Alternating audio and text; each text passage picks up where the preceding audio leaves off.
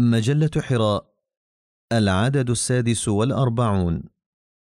القرد يحكي قصته بقلم الأستاذ الدكتور عرفان يلماس عزيزي الإنسان اعلم أن جميع الحيوانات والنباتات تخضع في خلقها لشروط فيزيائية وكيميائية كسائر معجزات الله التي تختفي وراء ستائر الأسباب. ولكن بعض الناس قاموا بحصر اهتمامهم في هذه الأسباب والشروط الظاهرة تجاهلوا عمق العلم الكامن فيها والقدرة التي تتجلى في حقيقتها ثم انحدروا إلى مهالك الإنكار والإلحاد باسم العلم والعلمية. ومن ثم يدهشني حماس البعض منكم على إيجاد قرابة بيني وبينهم ويحيرني كذلك لجوء هؤلاء إلى جملة من الأكاذيب والتحليلات المستحيلة التي تتجاوز العقل. كانت بعض أنواعنا تعيش في عصور ما قبل التاريخ ثم انقرضت وكان فيها أنواع كبيرة وعملاقة بحجم الغوريلا والشمبانزي والاورنجوتان كما كان فيها أنواع صغيرة كالليمور. انقرضت بعضها بتقدير الله عز وجل واستمر بعضها الآخر بإذنه وإرادته سبحانه. وعندما يعثر البعض منكم على مستحاثات هذه الأنواع المنقرضة يصيح بكل قوته ها هم أجدادنا الذين انحدرنا منهم وها هو الشكل الذي يجمعنا بالقرود في الماضي السحيق. وإن تصدى لهم أحد وقال هذه مستحاثات لأنواع منقرضة من القرود وصموه بالكذب والرجعية. ليس هذا فحسب بل ذهب بهم الحد إلى أن زرعوا في أخاديد الأسنان في فكي قرد الأورانغوتان أسنان الإنسان لكي يتمكنوا من إثبات ادعاءاتهم بل وسموا هذه المستحاثة البائسة المسكينة رجل البيل داون. ولكن ماذا كانت النتيجة؟ لقد ظهر الزيف وسقط الاستدلال. يعثر أحدهم على مستحاثة سن مفرد وحيد ويقدمه على أنه من بقايا جد الإنسان القديم. ولا يكتفي بذلك بل يكون من هذا السن صورة لذلك الأصل ويرسمه ثم يغرب في الخيال أكثر ويرسم صورة زوجة له يسميها Hesperopithecus haroldcookii. ولكن تظهر البحوث اللاحقة على أن ذلك السن سن خنزير فقط. وكم من المستحاثات الكثيرة غير المكتملة وهياكل الأنواع المنقرضة التي تقارب الهياكل البشرية يسعى وراءها في هوس عجيب من يبحث عن قرابة تربط بين القرد وبني الإنسان. فماذا يقصد هؤلاء من وراء هذه البحوث وهذا الإصرار العجيب على عقد المقارنة بيني وبينكم؟ ولنفترض أنهم أثبتوا ذلك، فما الذي سيجنونه من هذا الإثبات؟ لقد جعلكم الله خلفاء في أرضه، ورفعكم إلى مقام أشرف المخلوقات، فلماذا هذا الإصرار على الانحدار؟ نعم، لا بد من سبب دافع إلى ذلك وأعتقد أن السبب هو الهروب من مسؤولية التكليف بالعبودية لله عز وجل إذ يظنون بأنهم إن أثبتوا انحدارهم من سلالة القرود فإنهم سينجون من مسؤولية العبودية والعبادة لله سبحانه يظنون بأنهم إن أسكتوا أصوات ضمائرهم سيصبحون مثلنا لا يحملون هم الأخلاق ولا يشعرون بأعباء الحياء ولا يخشون جزاء ويعيشون حياتهم وفق أهوائهم في حرية مطلقة لا قيد لها. ثم إنهم يعتقدون أن الطريق إلى تلك الحرية والتخلص من قيود الأخلاق والعبادة والدين يبدأ من هنا أي من إنكار الخالق وتبني الإلحاد ولذلك يضعون نظرياتهم بخلاف الأبحاث البيولوجية وقوانينها ويتشدقون بالعلم منقبين عن أقصر طريق مفض إلى الالحاد ويسوقون أنفسهم وكأنهم رجال متقدمون ويلقون على الآخرين عباءة اللاعلميه والتخلف والرجعيه وعلى الرغم من كل الأبحاث العلمية التي تبين استحالة وجود جزيئة بروتين واحدة فضلا عن كائن حي متكامل عن طريق الصدفة فإن كل طرق الإلحاد والادعاءات الباطلة حول التقدم العلمي تنطلق من أزلية الطبيعة وأنها خلقت نفسها بنفسها عن طريق الصدفة. نعم إنهم يعتمدون الحقائق التي تبينها الآلية البيولوجية كالتكيف والاصطفاء والطفرات في مجال الأبحاث البيئية والجينية الوراثية ويؤولونها تاويلا بعيدا يتجاوز طاقتها وأهدافها البحثية. وإن سأل سائل ألا يمكن أن يكون الله سبحانه قد أخرج الإنسان فعلا من القرد بما يتوافق مع نظرية التطور؟ هذا السؤال يمكن أن يوقع صاحبه في أفكار خاطئة دون شعور منه يؤدي به إلى الإلحاد وإنكار الخالق سبحانه لأن الآليات البيولوجية التي تشكل أساس نظرية التطور تقوم على قاعدة الصدفة وعلى الطبيعة البعيدة عن الشعور والعقل والإدراك.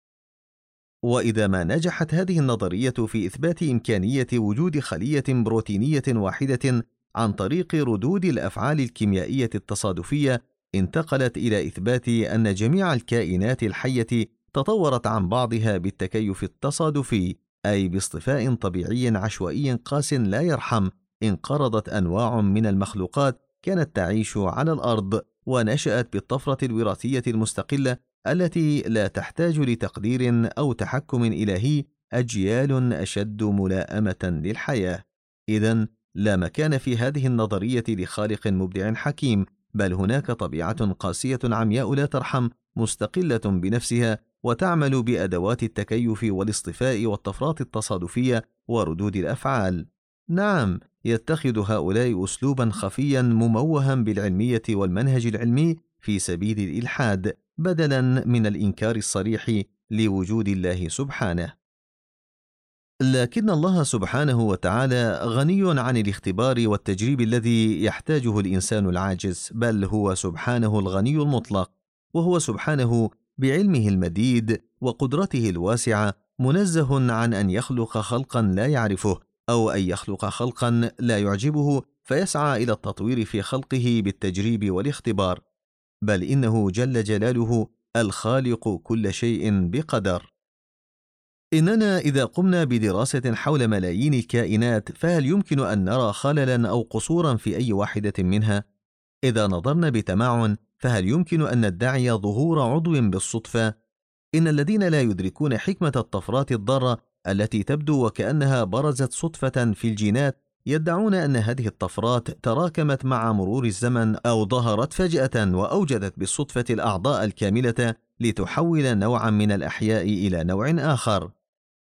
فلا يغرنكم الأسلوب العلمي الذي يلجأ إليه أصحاب نظرية التطور الفاسدة في تعليل الوجود لأنها نظرية غير قابلة للتجربة والتكرار في المختبرات لذلك ستظل دائما خارج مجال البحث العلمي. ولو توقفت عند مشيتي ومشيتكم فقط لاستغرق بيان الفروق التشريحية بيننا في الظهر والفخذين ساعات طويلة. فكيف الأمر لو بحثنا في توزع الشعر وأشكال اليدين والقدمين والفم والأنف والجبهة والأذنين؟ إنه ليضحكني كثيرا من يدعي بأن بعض أنواعنا كان لها ذيل ثم ضمرت منها الذيول وتضخم دماغنا حتى تمكنت من التفكير ومن استخدام الآلات وأصبحت إنسانا. لقد وهب ربي لكل حيوان ما يلزمه من هذا الدماغ المعقد. خلق مليارات الخلايا العصبية وجمعها في ترتيب خاص على شكل مراكز. وهذه المراكز تقوم بما تحتاجه من سمع وبصر وشم وإحساس. ثم إنه سبحانه ميزكم بمشاعر ذات أبعاد روحية معنوية وزودكم بدماغ وفقا لهذه الأبعاد. وجعل فيه مراكز للذاكرة والتعلم والنطق والكلام. إنه باختصار جعل دماغكم متميزا عن دماغنا بما لا يقبل المقارنة والتشابه والقياس ورغم ذلك يصر بعضكم على تطور دماغي وتحوله إلى دماغ إنسان يا له من جهل أعمى.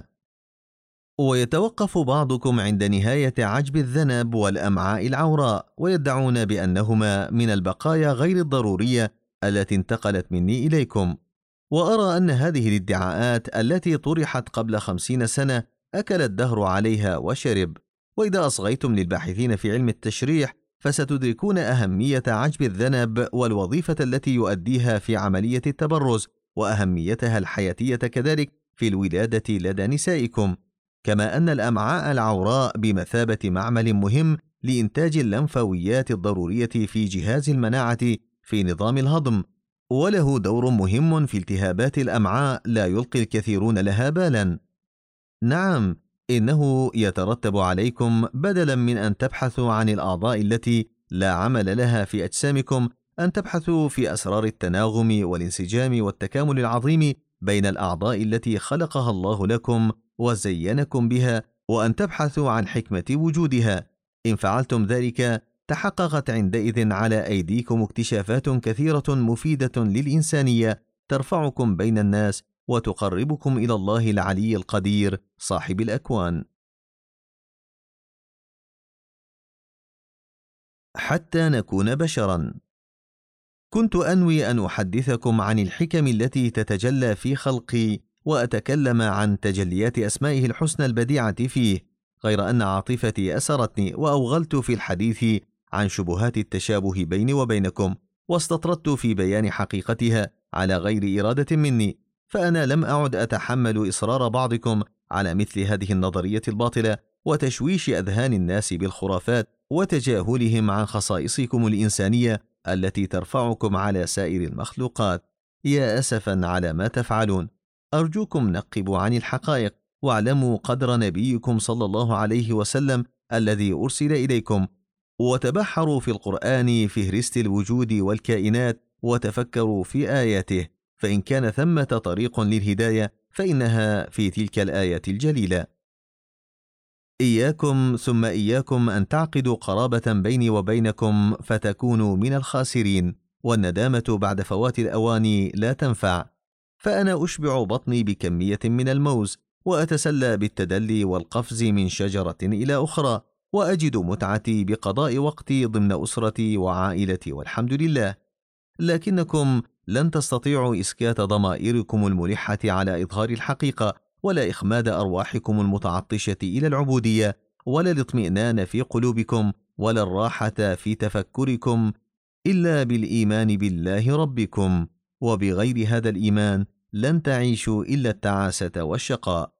لأن ندامة الماضي وهموم الحاضر ومخاوف المستقبل ستلازمكم في كل حين ولحظة ولن تمنحكم الراحة أبدا. لن ينفعكم التشبه بالحيوانات والخروج عن إنسانيتكم. ففي ذلك جحود لله وإنكار لنعمه وآلائه. حذاري ثم حذاري من هذا الجهل المظلم. كونوا كما أنتم ولا تتخلوا عن إنسانيتكم أبدا.